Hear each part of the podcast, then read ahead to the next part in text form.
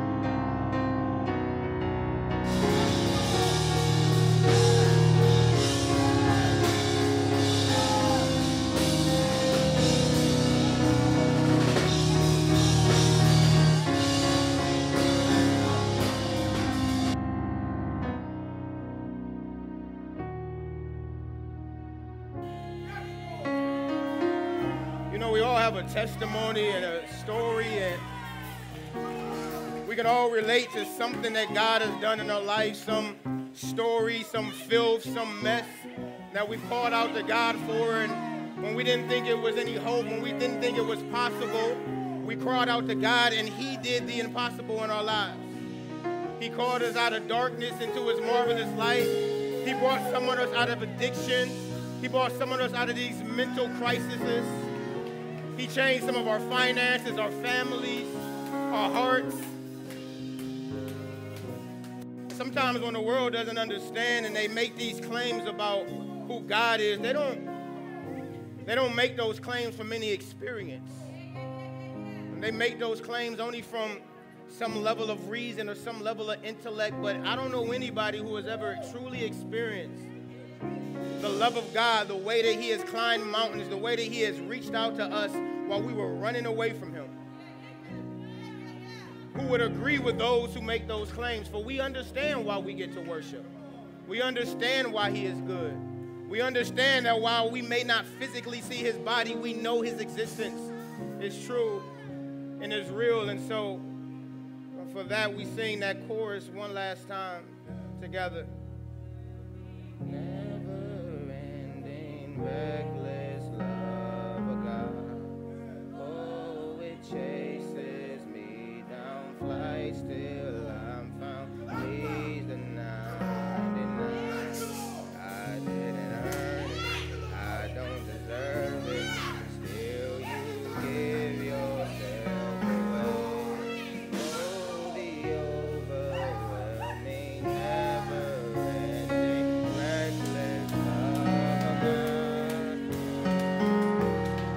we thank you for your grace. Father, we thank you for your mercy. Father, we thank you for your love. Father, we thank you that we get to gather in this place and to worship you, to glorify you. And so as we do that, Father, with your spirit, just stay present with us. Whether we enter and stay into your presence now and as we leave this place. It's in Jesus' name we pray. Amen. Amen. Amen.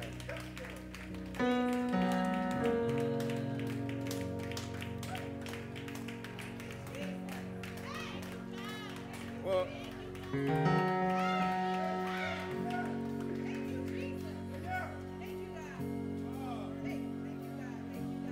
First Peter 2, verse 9 tells us that we are a chosen race, a royal priesthood, a holy nation, a people of God's own possession, that we may proclaim the praises of the one who called us out of darkness and into his marvelous light. And that's what we're going to talk about a little bit today as we continue in our series, The Priesthood of All Believers, returning the ministry of God back to the people of God. And really, that verse should not be foreign to you guys because I quote it every single week as we're in this series, as that kind of catapults the entire series, the entire idea of this priesthood is, is kind of catapulted or anchored in this First Peter 2 passage. It's throughout the Bible, but Peter especially deals with it. And so, as we continue in this series that is focusing on trying to help the body of Christ understand and that we are all called to be in the game, that we are all called to do ministry, not just observe ministry, but that God has called us all to get off the bench and to get into the game of ministry. And last week, when we kind of hit the third part of this message, we talked about the beauty of the priesthood of believers as it relates to us having access to God. And we shouted and we loved that.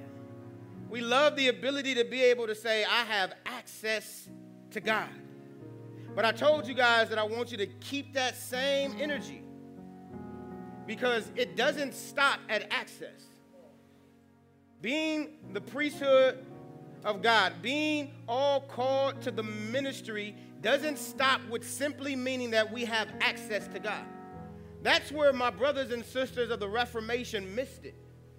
Because they focused on returning access back to the people. But they missed on explaining that it's not just vertical, it's not just access. But then there becomes this responsibility that we should have as believers as the priesthood of all believers, as those who are called to be in the game, there is a responsibility. We shout, we celebrate. I can approach the throne room of grace with boldness. But we also must keep the same celebration when we start to talk about the responsibilities now that we have. Because when Peter says that you are a chosen race, a holy priesthood or a royal priesthood, right? A holy nation, a people of his own possession, he then says, so that you. That so that you is a purpose clause. And so it says, this is why it happened, and this is the purpose for why it happened. And so we're going to dabble in that a little bit today. And so this week I want to start talking about the responsibility. We're going to cover this in three parts, or maybe two. Y'all know me. I was telling my wife, I was telling my wife that uh, I wrote this whole series in one message. Um, and so each week I go and figure out where I had to stop and then be like, all right, new part. uh, I always tell my wife I was looking at 40, 50 some pages and I was like, yeah, I'm gonna have to figure out how it's gonna have to be a series because I don't think they want to stay there that long. And so maybe two parts, maybe three parts. When I start chopping stuff up next this week, I'll figure it out. But if three parts, it's all good. That just makes that just means that because, you know, I preach my six and take my break. So that just means I won't get to six before First Corinthians. So I told my wife this morning, just in case, you should be ready to teach them about the organism of the body in First Corinthians 12. So uh, she always likes those type of forewarnings. Let's jump right into it. The priesthood comes with more than just direct access to God, it comes with responsibility. Uh, if you are a member, you can always, again, go into Church Center, see the resource tab, click it, and there's an actual outline in there for you to take with you that has the scriptures and stuff. If you miss things, it's on the screen. It's typically different than what you see on the screen as well. But the priesthood comes with more than just direct access to God, it comes with responsibility. Peter says, in 1 Peter 2, 4 through 5. Before we get to 9, we're going to stop first at first verses 4 through 5. Again, another passage that we have continued to hit on. But he says, As you come to him, a living stone rejected by people, but chosen and honored by God, you yourselves, as living stones, a spiritual house, are being built to a holy priesthood to offer spiritual sacrifices acceptable to God through Christ. To offer. So we see, even after all of that, there becomes this purpose clause. And I'm going to tell you right now, we're not going to hit the to offer today. So next week, we'll talk about what it means to offer spiritual sacrifices. We'll talk about that purpose clause next week. But I want us to notice something here in the language. There's a plural terminology to this. Notice that he says, You yourselves, living stones, holy priesthood. Right? Now, to have a priesthood, you have to first have individual priests. So the idea of a priesthood speaks to collectiveness. It speaks to corporate and corporate nature. We are all individual priests together gathered, being built into a spiritual house. Notice you yourselves, living stones, royal priesthood, but notice we're being built into one singular house. Right? And so, what God is telling us is that this priesthood is this collective effort of all the followers of Christ coming under one house. I'm not my own priest over here. You're not your own priest over there, but we are collectively being built into a singular spiritual house. You cannot be a priesthood if you aren't first acting individually as priests. And so the point is that all of us carry the same responsibility in our individual lives and as a corporate body of Christ. And what is that responsibility? Well, it's to serve God. It's to serve and minister to each other. And it's to serve the world. And so, and so we'll talk about those again over the next few messages. But what I but I did want to just start with this idea today. Notice that Peter says that we are a simply priesthood. Uh, that's chapter 9. That's verse 9. We're going to get there. But what does he say in 1 Peter 2? We are a holy priesthood. As a priesthood, we are called to be holy. We still shouting? All right. Now listen, in the New Testament, there are these three, prim- these, these three English words that are primarily used that all stem from the exact same Greek word that means holy. And that's, you'll see the Bible to say holy, it'll use the word sanctified, and it'll use the word saint. All of those English words derive from the same singular Greek word, okay? And, and, and so all it means is different, distinct, devoted to, sacred, set apart. I think the King James called us a peculiar people. I can't even say the word, a pe- peculiar people. Yeah, that's right. Look, I can't say it because I, I ain't never read that one, that version. I, don't, I don't even know that from memory. Right? I, I read another version. But the idea is we're different. As God's people, we are different. We are holy, distinct, different, set apart, not meant to look like anybody else. And, and, I, and I'll be going off the script. And I, and I love this because even in Genesis, you see this idea. He made the animals, the plants, everything else. And then he made Adam. And he only said that Adam was made in his image, in his likeness. Only Adam received his ruah, his breath, his spirit. But then, but then to set us apart to be even more different, Adam had, God brought all the animals of the garden to Adam to name. And Adam, they came two by two, and Adam seen the elephants. They, they really weren't elephants back then, but rock with me. The elephants had elephants to hang out with. The foxes had foxes to hang out with. And he looked and he said, Ain't none of these like me. And so God said, You're right.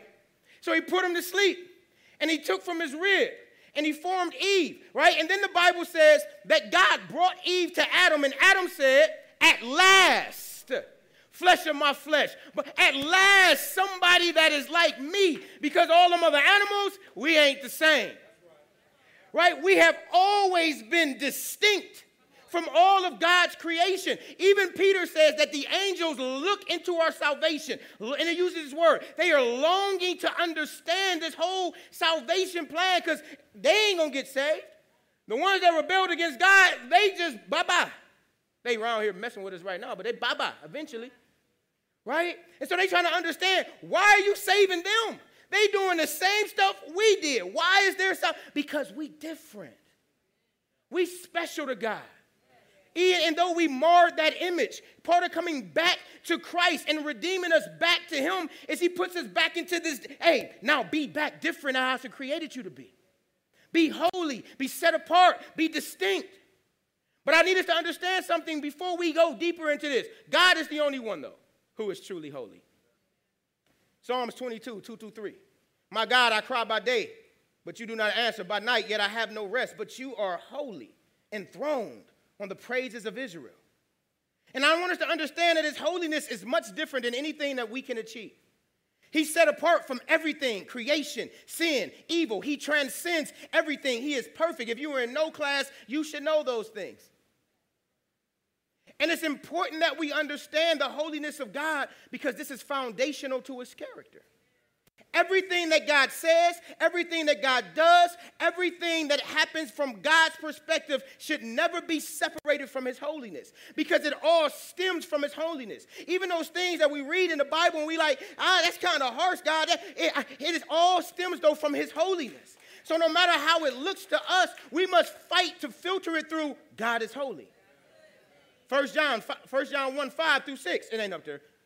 For God is light, perfect holy, good. And in him there is no darkness at all. Evil, wrong, bad. Right? This is who God is. So not, if it's not anything in him, he can't produce it. I don't care who quotes, misquotes Isaiah 45. I don't, they, they bad. They messed it up. We'll help them later. But God is light, and in him there is no darkness at all. And this is what makes God's love so dope. Because I love what uh, Gerald Hawthorne says in, in, in his, um, his Old Testament commentary. He says the Old Testament viewed God as transcendent and that he was distinct from sinful humans, but not remote or indifferent to them. He was different from us, but he wasn't what deists would say, this, this distant God that you can't have a relationship to. Right? But, but instead, God took the initiative to make the unholy holy, to make the alien a friend, and to reconcile sinners to himself. And I love that because what it says is that God in his holiness, he could have stayed distant. He could have chose to be like, bro, I ain't got nothing to do. But instead, he loved us so much that though he is holy, he still chose to enter into relationship with us, to try to come near to us, to incarnate himself in Christ, to walk with our unholy butts.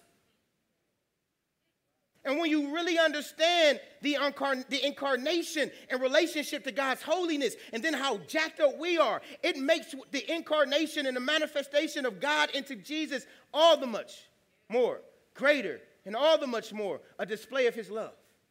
Now, secondly, God calls his people holy. He calls Israel holy. He calls those in Christ Jesus holy or saints right? And this is different than the call to be holy ethically. Well, I'll hit that in a minute.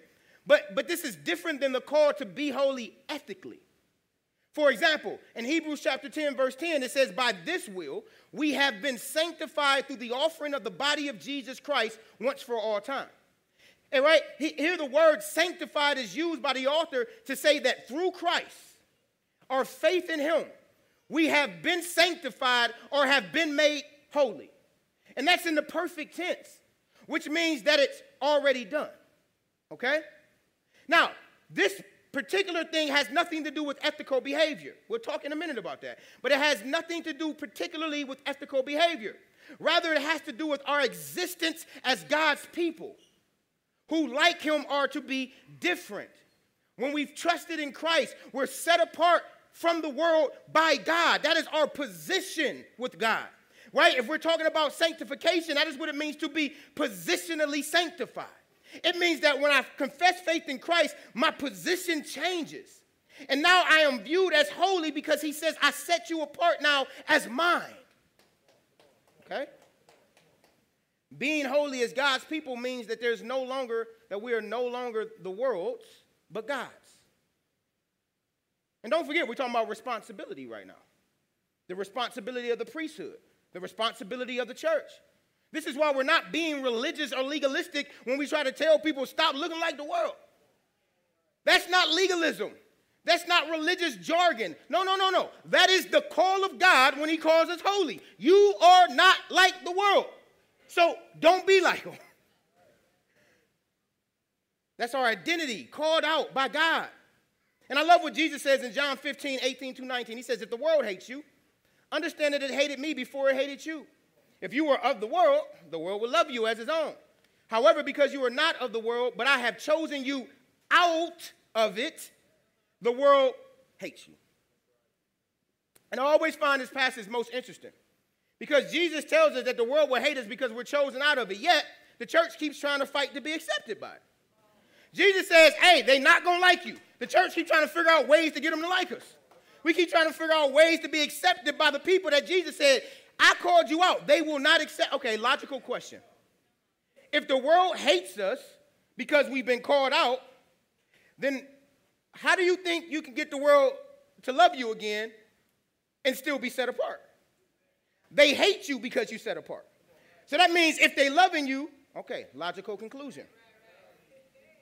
I'm just talking logic right now. We have to think we have to think differently. But the church is thinking just like the world. Financially, we think like the world. Right? People spend hours reading and doing things to build capital. But then when it comes to have you studied are you reading the word of God, I, I ain't really got, I ain't got, you know, I ain't got time for that. I'm burnt out. When it comes to building the kingdom, I'm tired, I'm exhausted. The first thing that goes when some people feel tight or burnt out is godly stuff. They stop showing up to church. They stop going to groups. They stop reading their Bible. Instead of assessing that, hey, maybe all this worldly stuff I'm keep chasing is the reason I'm burnt out. Instead of putting that aside, the first thing we do away with is the kingdom stuff. Because we are thinking like the world. That's not everybody, and I'm definitely not attacking making money, but you got to check your, your, your priorities. We got to stop thinking that entertainment is just entertainment when it provokes everything that is ungodly. We got to stop thinking their laws are just laws when it promotes everything that is ungodly. Right? And there's a passage in James 4 that warns individuals who want to like play with the world. It says in James 4 4, you adulterous people. Why are you adulterous? Because I called you out of the world. You're married to me now. Do you not know that friendship with the world is hostility towards God? So whoever wants to be the friend of the world becomes an enemy of God. Now we can we can ask interpretive questions all day long, but I promise you, I, I've done it already. It means what it says. God is like, it's God don't know this tote line that we play. God is like, you mine or you not? And he says, I called you to be mine, so stop acting like you're not. Now, it doesn't mean that believers don't be playing games in the world, but it means we need to repent and get it together.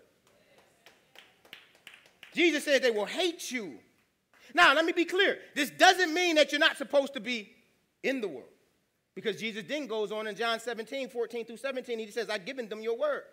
The world hated them because they are not of the world, just as I am not of the world. I'm not praying that you take them out of the world, but that you protect them from the evil one. They are not of the world, just as I am not of the world. So Jesus says, Hey, God, I don't need you to take them out of the world as it relates to existing in the world. I don't need you, I'm leaving. but I don't need you to take them with me. He says, Instead, I just want you to protect them from the evil one. And now people have used this verse for the effort to justify conformity to the world. But let's dead that today. Because Jesus is not telling us to be left in the world because he wants us to just live it up and enjoy this world. His purpose for telling us to not be taken out of the world is not because he like, I just really think they need to experience the world. It's so beautiful down here. I got all these great things. The way the world rebels against me, God, just let them enjoy that. And then one day they'll figure it out and get it together and they can come home with me. It's not what he's saying. Right?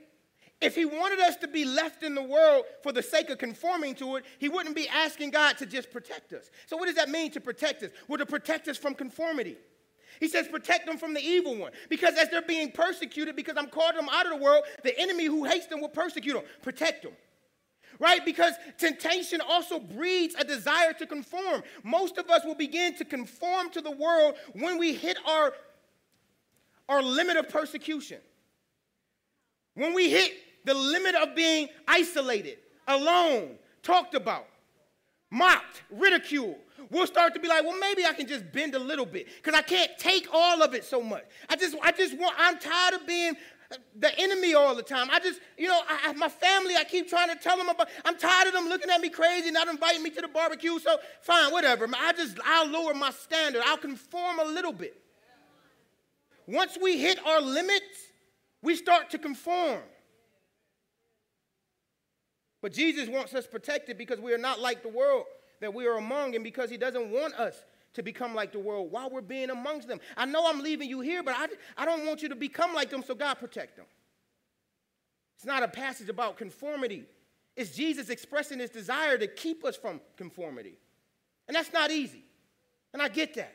As believers, we gotta we trying to figure out this ba- No, no, not, not balance. I learned this weekend at the leadership conference. Uh, balance, no, we don't need balance. I don't need to balance the world and Jesus. Like, there's nothing to balance. Balance and bliss is on the same scale. They're not. What I need more than balance is I need a rhythm of life. What we need to be wrestling through is not how to balance our Christianity in the world. We need to be wrestling how do I live a lifestyle that is always reflecting God while interacting in the world? I don't want to balance anything. I need a natural rhythm. I need to be able to wake up every day and have a rhythm of me being in the world and looking like Christ the entire time while I navigate what I'm seeing in the world. And I'm not saying that's easy, but I'm saying that's the mindset. God, as, as I go out today, help me walk, help me gain some rhythms, help me gain some disciplines, give me some wisdom, some knowledge that I may navigate the culture well without sacrificing holiness. But here's the good thing you don't have to figure this out all by yourself. Because Jesus also says in verse 17 how we should be protected. He says, the way that we protect ourselves from conformity is through biblical literacy. Y'all know I'm always to talk about reading your Bible. Two things I'm always to talk about here sharing the gospel and reading your Bible. but look what verse 17 says Sanctify them by your truth. Your word is truth. Now, in case you missed what I said early, there's three English words that all mean holy holy, sanctified, saint. Same word. So look what Jesus says make them holy by your truth, sanctify them by your truth, set them apart from the word, from the world by your truth. Your word is okay. The way that we protect ourselves from conformity to the world while engaging with the world is by having a biblical worldview. It's by knowing what God says about the things that are happening in the world. If we don't know what God says about the things that are happening, we unintentionally conform. We don't even know we're conforming because we don't know that God said don't do it. By the way, ignorance, though, is not an excuse. Paul says at one time he overlooked the ignorance of the people, but now he calls people everywhere to repent. So we can't say, well, I ain't know what it says. He can say, well, I got the, the Bible is still the number one printed book in the world. You can get a Bible. You're choosing not to want to read what I say because you may not want to be confronted with your view in accordance with God says. But choosing not to be informed does not justify your actions. We should not look like the world, but Christ. And then that enters into this ethical aspect. Because holiness does have a, a version of ethical, an ethical nature. It first talks about our position.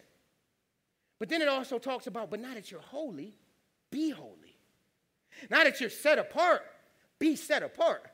Now that you're different, be different. So, in one sense, holiness is used to denote that God has called us and accepted us. But on the other side of holiness, since we're holy, we're called to live holy lives. This is why I love what um, 1 John 2, verse 15, 16, it says, Do not love the world or the things in the world. If anyone loves the world, the love of the Father is not in him. For everything in the world, the lust of the flesh, the lust of the eyes, the pride of one's own possessions, is not from the Father, but it's from the world. When we are acting like the world, all of those things aren't of God. And so we're called to be set apart so that the things that the world promotes we don't interact with those things and look like the world, rather be different than that. So, whatever the lust of the flesh, the lust of the eyes, the pride of one man's own possession, all of that stuff, if we look at our life and we begin to assess our life, can we find those things in our life where I'm like, yo, I, I am actually being drawn into things because I desire something that God says don't touch? Am I really, am I really trying to build? We, we, and I get it because I love it too. I talk about building legacy from, but, but, but at what point am I no longer just trying to build legacy and just trying to build, build status? Am I, am, I, am I boasting in what I have in materials or am I boasting in the Lord? Because that's what the world teaches. Boasting what you got, whatever you got gives you status, prestige, makes you popular. When we start thinking like that, we can begin to say, I'm, I, am thinking like the world. And we all trickle into that. I do too. I'll be at home sometimes. I'll be like, God be like, boy, stop thinking like that. I'll be like, dang it. Because if I don't feel no conviction, I'm like, I'm good. I'm like, dang it, God, I was just about to do it.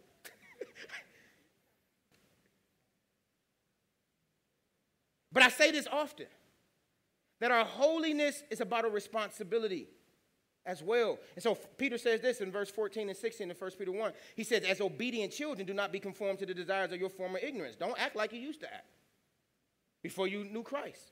But as the one who called you is holy, you also are to be holy, not in abstract thinking, but in all of your conduct. As it is written, be holy because I am holy. In other words, Peter says, since God calls you holy as his people, conform to his character and his behavior as well. And I love that Peter quotes Leviticus 19. I'm not going to read it, we'll be here all day. But, but just look at the entire passage because Peter is quoting Leviticus 19, where God tells the people of Israel, hey, be holy as I am holy. And then the rest of the chapter, he talks about justice. Read it on your own. Talks about respecting your parents, giving people rest. That means let them, don't work people to death. Let them rest, let them breathe. Not stealing, not worshiping idols, not being greedy, not allowing your overflow, I mean, uh, not allowing your overflow to serve you, but to serve the poor. It says, look, once you strip the vine of all the grapes, don't go back picking up that which failed. Leave it for those who don't have anything. We're being greedy. Your, your basket is full. They fell out for a reason. Don't slander people. Don't hate each other. Don't turn to mediums and spiritualists. All this is in Leviticus 19. Honor the elderly. Elderly. Don't sexually abuse women. And the list goes on and on and on. And I love this passage because sometimes whenever we think about holiness, we only think about don't have sex.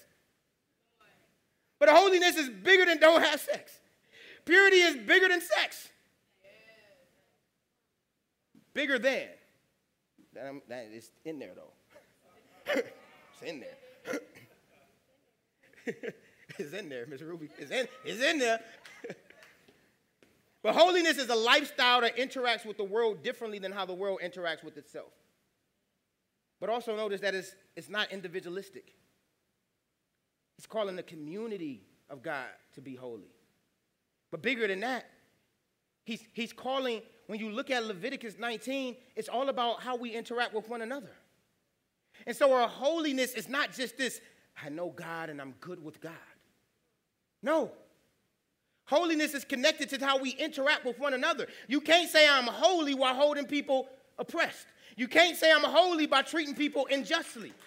I don't care how many theological books they wrote. I don't care who calls them the fathers of our faith. That's not holiness.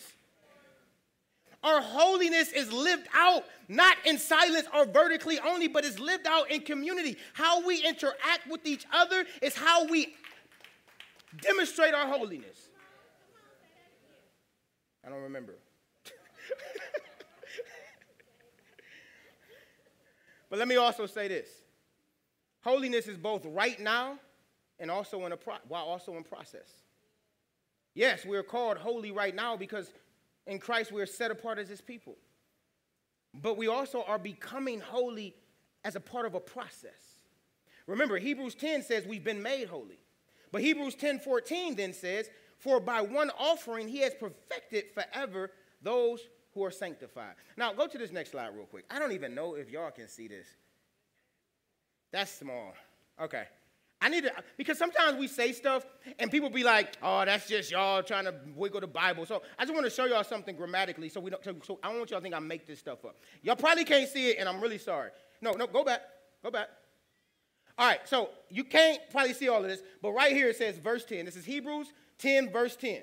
And it says, Of Christ Jesus, every priest stands day after day. Wait, where, where, where? Oh, here, I'm sorry. Verse 10. By this will we have been sanctified. I read that earlier, right?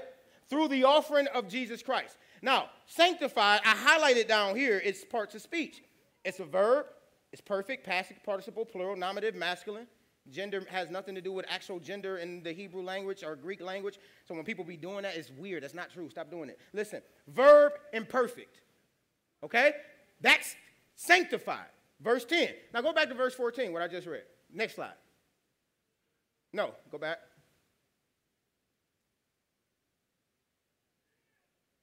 No, go forward. Forward. No, no, you're going back still. Forward. Go this way. Yeah, this way with it. Yep. Keep going. Okay. Uh, take me, thank you. Just click it, please. Thank you. All right. Verse 14. For by one offering he's perfected forever those who are sanctified. See the word sanctified? Okay, that's what I just read. I want you to notice something. There's a grammatical difference. Same word, but it's a verb and it's in the present tense, not the perfect tense. Here's what that means perfect tense means completed, done. Present tense in the language means that it's not completed, but it's in process. So in one verse, uh, uh, the writer of Hebrews is saying we're already sanctified. That's our position. But then three verses later, he uses the same word, but he changes the grammatical voice of it, and he says, But I'm putting this in the perfect, I mean, in the present tense, which means you still have a process. You're already sanctified, but now you have a process of being made sanctified right? Because our sanctification is right now, but it's also in process. I only wanted to show you that because sometimes people be like, y'all just making that stuff up. No, there's actual real grammatical reasons why we say the stuff we say in theology. We study the language, we study the words, and they change and they mean things. Grammar actually has something to do with what people are saying. Okay? So now, we're in process. But this doesn't mean easy believism. This doesn't mean do whatever you want and you'll be saved, like the singer Tank said about Beyonce when he made that foolish live going at the bishop. I'm oh Tank on my list. I already started writing last night. Tank versus Tank. Let's go. A whole live acting like a preacher. Bad. Just and everybody like he preaching. The church is mm. Preach, Bishop. What? I don't. Whew. I be, boy, I was in bed like, don't do it right now, Tank. Think through your thoughts and do a really good video later on it. I got to, I was, I literally was watching it like, what, what am I watching right now? This woman literally worshiped demons. literally. But I guess that don't, I guess you can still be a believer and worship demons. Guess it don't matter. I ain't even talking about the weird other lifestyle, but she just literally worships demons. She, she talks about other gods, but the church wants her to be a believer. We need our celebrities to be believers so bad. Lastly, Peter places a purpose to our holiness.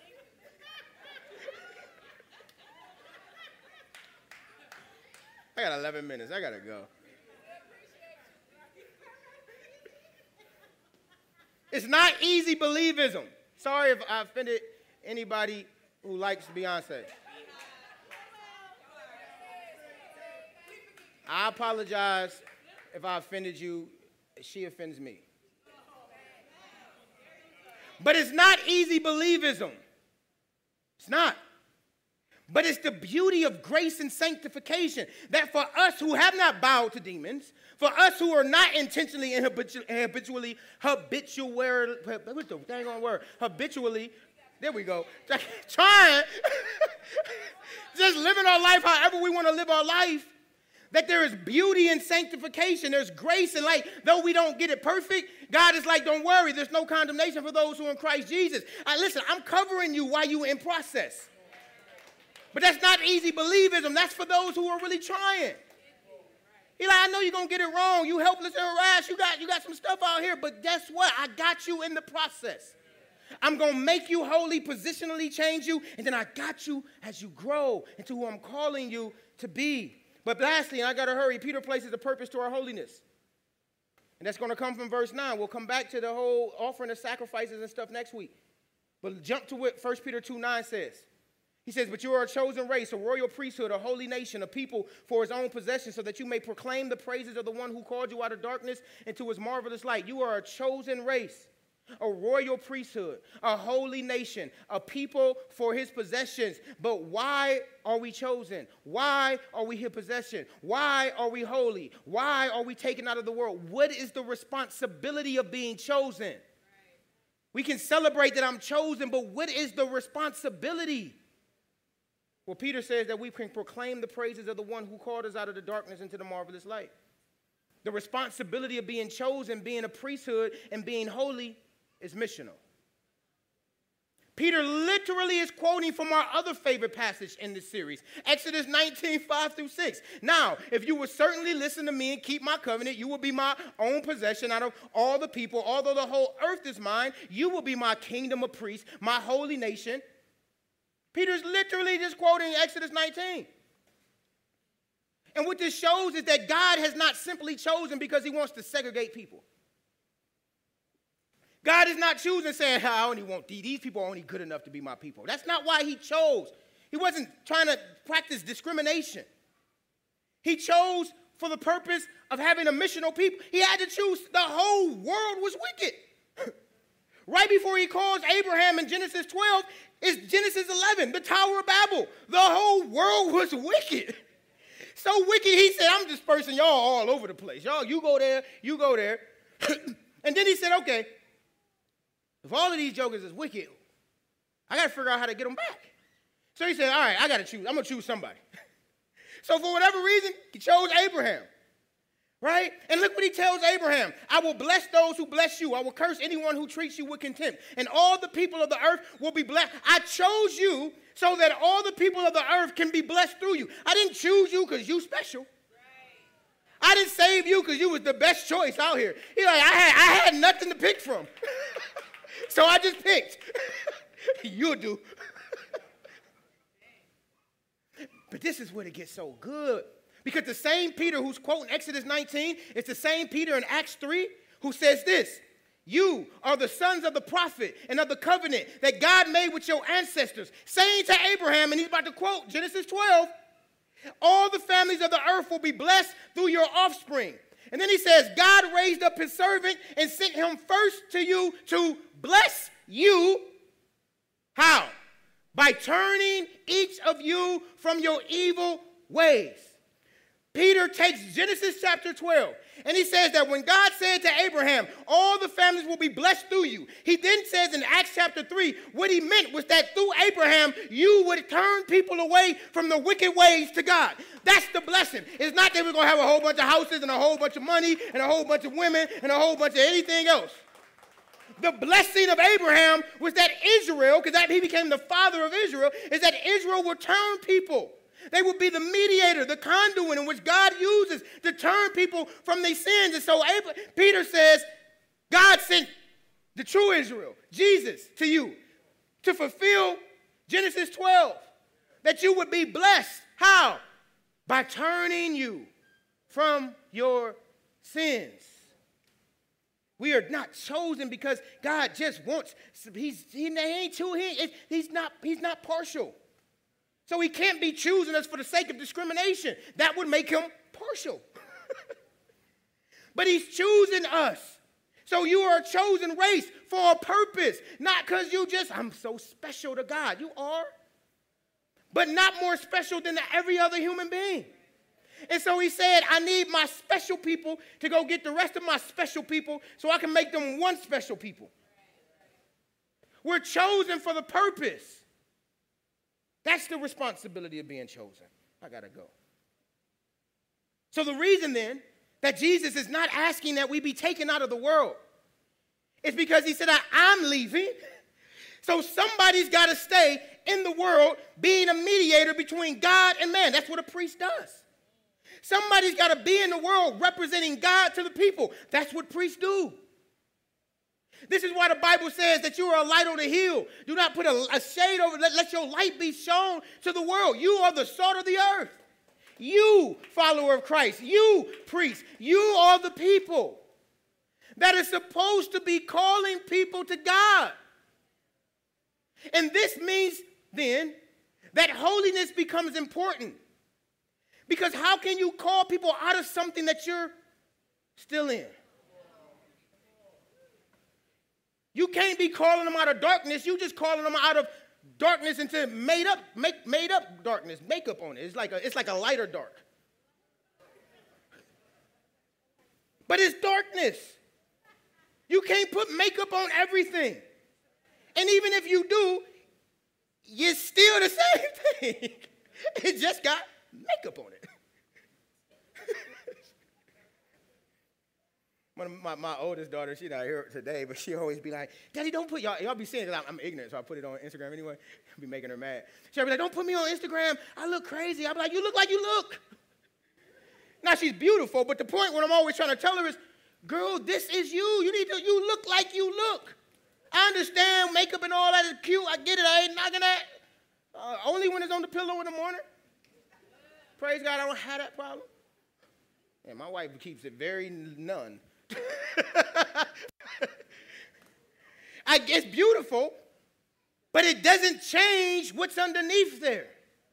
And so we can make up darkness and try to make it as light as we want by conforming to the world, but no matter how we try to spin it, it's still darkness. As God's chosen people called to mediate between those who don't know God, how we live and conduct ourselves is, is important. And this is my favorite verse. Y'all hear me? If you've been around Reach any amount of time, I have used this verse so much because it, is, it, it teaches us something. Because the question that we have to ask ourselves is what Christ are we showing the world? Is it the Christ of the Bible or is it the Christ of ourselves? And Peter, I mean, and Paul in Ephesians chapter 4, he says this. I'm not going to read it all, but, but he's talking about callous and darkness and sinful desires and deceitfulness and all of that. And then he says, But that is not how you came to know Christ. You didn't come to know Christ through all of that deceitful desires and conducts of the flesh and filthiness and calloused heart. That is not how you come. Then he said, assuming that you heard about him and you were taught by him. As the truth is in Jesus, to take off your former way of life the old self that is corrupted by deceitful desires, to be renewed in the spirit of your minds, and to put on a new self, the one created according to God's likeness, righteousness, and purity of the truth. He says, You did not come to know Christ in this made up darkness. But the Christ that we, so when we in the world, looking like the world, conforming to the world, what we do is we draw people to a Christ that is not the Christ of the Bible. It's a Christ that accepts their old self without change. But Paul says, no, no, no, no, no. The Christ that is true tells us to put away our former way of living, to take off our old self and all of those wicked things that was connected to us. And then it goes on, I didn't put it in there, but then if you keep reading, but then to put on something different. Put on holiness and righteousness in the ways of Christ. If you're not presenting that Christ to the world, then you're leading them to a Christ that is not accepting that mess that they're doing. And so we have to be conscious of how we act because if we are representatives of God to the people, then people are looking at us to understand God. That's why when we wicked and ratchet, people think God is wicked and ratchet. When we hateful, people think God is hateful. When we don't love, people think God don't love. Now we got to redefine what those mean because they think everything me telling you to change ain't loving anymore. So love ain't love by definition of how people define love. So we have to be careful with that. But the point I'm making is but if you know you're wicked and filthy and mean and hateful and gossiping and all of that, what are you teaching people about God? But in the same way, if you're doing all of that and then running up to people and people like, yeah, I want, I want that God. I want the God of Tank who think he's saved too. That I can do whatever I want to do, curse the name of God, not care about, but you know what? God good with me. I don't have to put away my former way of life. I don't have to take off my old self. I don't got to put on nothing new. when we live like that, that is what we communicate. And I'm not talking about be perfect. Because there's another message that does need to be communicated to the world. That that that in your imperfections, God can love you. And so we also do need to show the world that I got issues and I ain't right. So I'm not calling you to perfection, I'm calling you to God. Right? And I don't get it right all the time. And you need to know that too, that yeah, you may not get it right, but listen, there is grace and God still love you. That message needs to be communicated. So we don't need to be acting like we're perfect when we're not either. So I'm not telling you to put on a front. But what I'm telling you, what I'm talking about, is the people that are okay with accepting things that are not acceptable and trying to say that they are acceptable. That type of thing ain't acceptable. Your imperfections, your shortcomings, we work with that. God works with that. The world needs to see that. But just running around intentionally, habitually doing whatever you want to do and telling people, that's okay, God, I have no standard. You're calling people, you're, call, you're, you're the Pharisees. You're where Jesus says, all right, I got you, I got you, clock. You, and I'm actually, can say conclusion right here. I'm done. Listen, you're the Pharisees. You're Matthew 23, where Jesus says, Woe to you who make disciples of men. But when you do so, you make them twice the child of hell as you. Because you're leading them to falsehood. They're following blindly, and all you're leading them to is death. Because you have convinced them that they can be like you and still have relationship with me. And he says that is not true. So where you go, you're leading them. We have to ask ourselves, if as a believer I am always leading, where am I leading people to? Am I leading people to, to a relationship with Christ or I'm leading people to a facade? To this idea that is not true, that is not biblical. I rather be hated and lead people the right way. I listen. I that, that post I put up that was Chandra by Chandra by the way. Chandra by the way. When that post I put up was from her, and it, and it makes me so excited because the only thing, only reason I do this, I don't, I don't, the only reason I do this stressful, mentally, emotionally exhaustive job of shepherding is for moments like that. That when all of a sudden someone has picked up on where I'm trying to lead them, not to worship me and to serve me and to love me, but to know God and His mission and His purpose in a greater way to call me and say, I, I want to lead Bible study with my family. And I'm nervous and I'm scared, but I'm going to do it. And then do it. and actually follow through with it. That's your sister. That's our sister, hater. Uh-uh, our, our sister. Jesus said, who my mother, my father, my brothers? Those who do my will. That's my sister.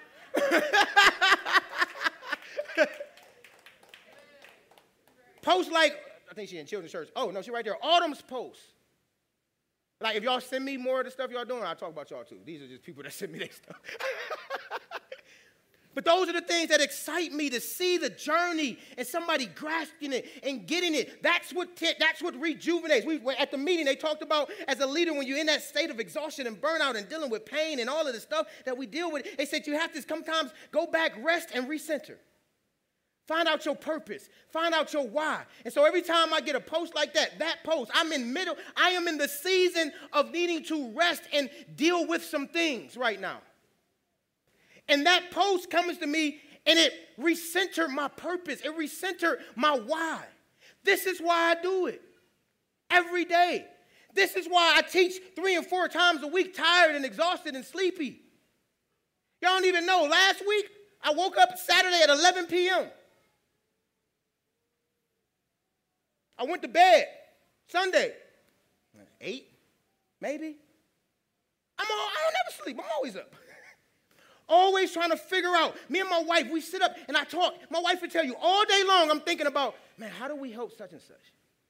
Hey, man, babe, how do we move? Okay, this person, how do we move this person this way? Hey, such and such is going through something, man. We got, like, what, what is it that, what can we say? God, okay, what, what do they need? Uh, here's our church, and, and this is where our church want to go. God, how, how do we? The reason service be God, how do we? How do I get service to be more? I got to, and I got to stop so it can be inclusive today.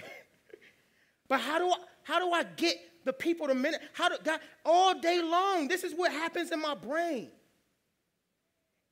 And it's because I literally only want to see people led into a relationship with the Father, led into a deeper relationship with Jesus, to know Him, to love Him, to serve Him. But if we're not, so, so, I, so I live my life to the best of my ability. And I talk about how we should be living. And everybody that gets mad and hated, I say, they hated Jesus. Whatever. I do my best to do it lovingly. I do my best to do it great. And after that, then you just on you to hate me. You and Jesus talk about that. The sad part though is when Christians attack other Christians for trying to live right. That's the thing that that's what makes me upset. That's the one that I'd be like, who is this person? This who is this imposter? Why are you attacking me or you for just trying to and edify the body of Christ to live like if that's upsetting you? You have to ask yourself, why? Why are you mad at God's word? As people of God, we can never fully understand. We can never fulfill our priestly responsibility if we refuse to be set apart from the world. A generation of God's people are still acting like Israel, conforming to the world instead of ministering to it. This is why Israel failed when you read the Old Testament. He called them to be lights to the nations. They went into the nations and did everything like the nations. And so they failed at ministering to the nations who God was. And so we have to be careful not to do it. But this also means that it's not just the pastor who has to watch his conduct. Because so many people think that. Well, of course you don't do that. You're the pastor. And you're a priest.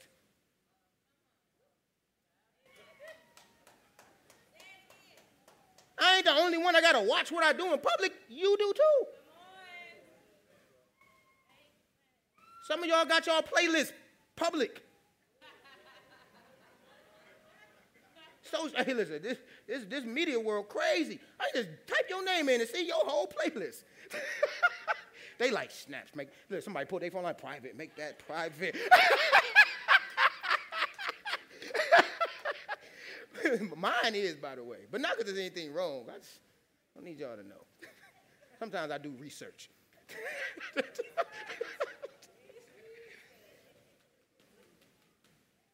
We're all called to the same ethical standard, called to the same ministry of calling.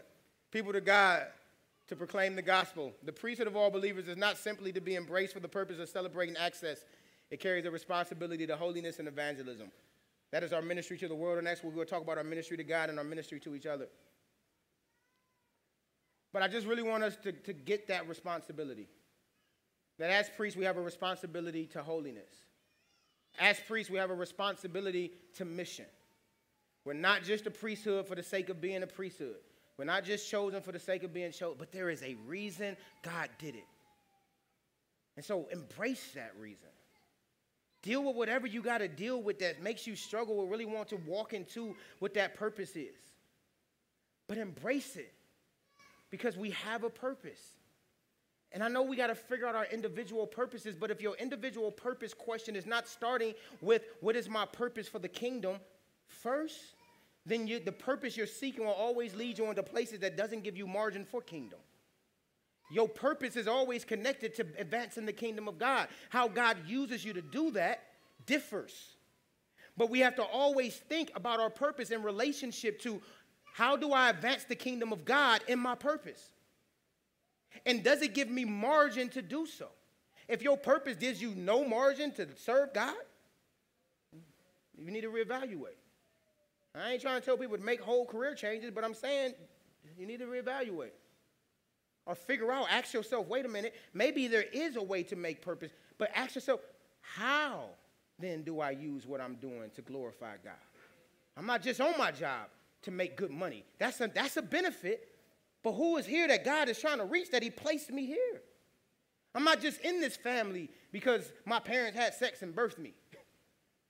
God put you in a family for a reason. And so, what is the way that I can be a light to my family, that I may call my family to God? He ain't just put you in this church because you found it on Instagram one day. But God, what are you calling me to do in this local body and assembly? How do I fulfill my purpose in the ministry? How do I fulfill my purpose in my house? How do I fulfill my purpose at my job? All of it runs together. And so as you get to break into, we got to do this now, as you get to break into your, your groups of three to five, if you're a visitor, every week what we do is after we worship, after we have a word, we turn to each other and we get into groups of three to five. Listen, if you got kids, they still count in the group. Three to five. right? But we get together and we begin to minister to each other. What is something that God has said to you in the message? What is something that you heard? How do you encourage somebody? And so we do that for about 15 minutes. Then we come out, take communion, announcements, offering, benediction. We're going to do some celebrations, and then we go home. We still don't, this is not a time to leave, guys. Church for us don't end at 1255. It ends at 1.30. Right? That's why we don't make this an option at the end. We put it in service because it's important that we learn to minister to each other. And so at this time, we're going to turn and you're going to begin to minister each other. Also, if you've been in the same group, go across the room. It's also a time to meet another brother and sister, hear another brother and sister, get to know another brother and sister. There's another, I'll tell you after. But if you've been, go across the room, get in another group, talk to somebody else. And just see what God does in those conversations. We'll do that for about 15 minutes, come out of prayer, and then we'll, we'll conclude the rest of our service. Father, I thank you for the opportunity to share your word. And as we go now to minister to one another, I pray that our conversations will edify us. It's in Christ Jesus' name that we pray. Amen.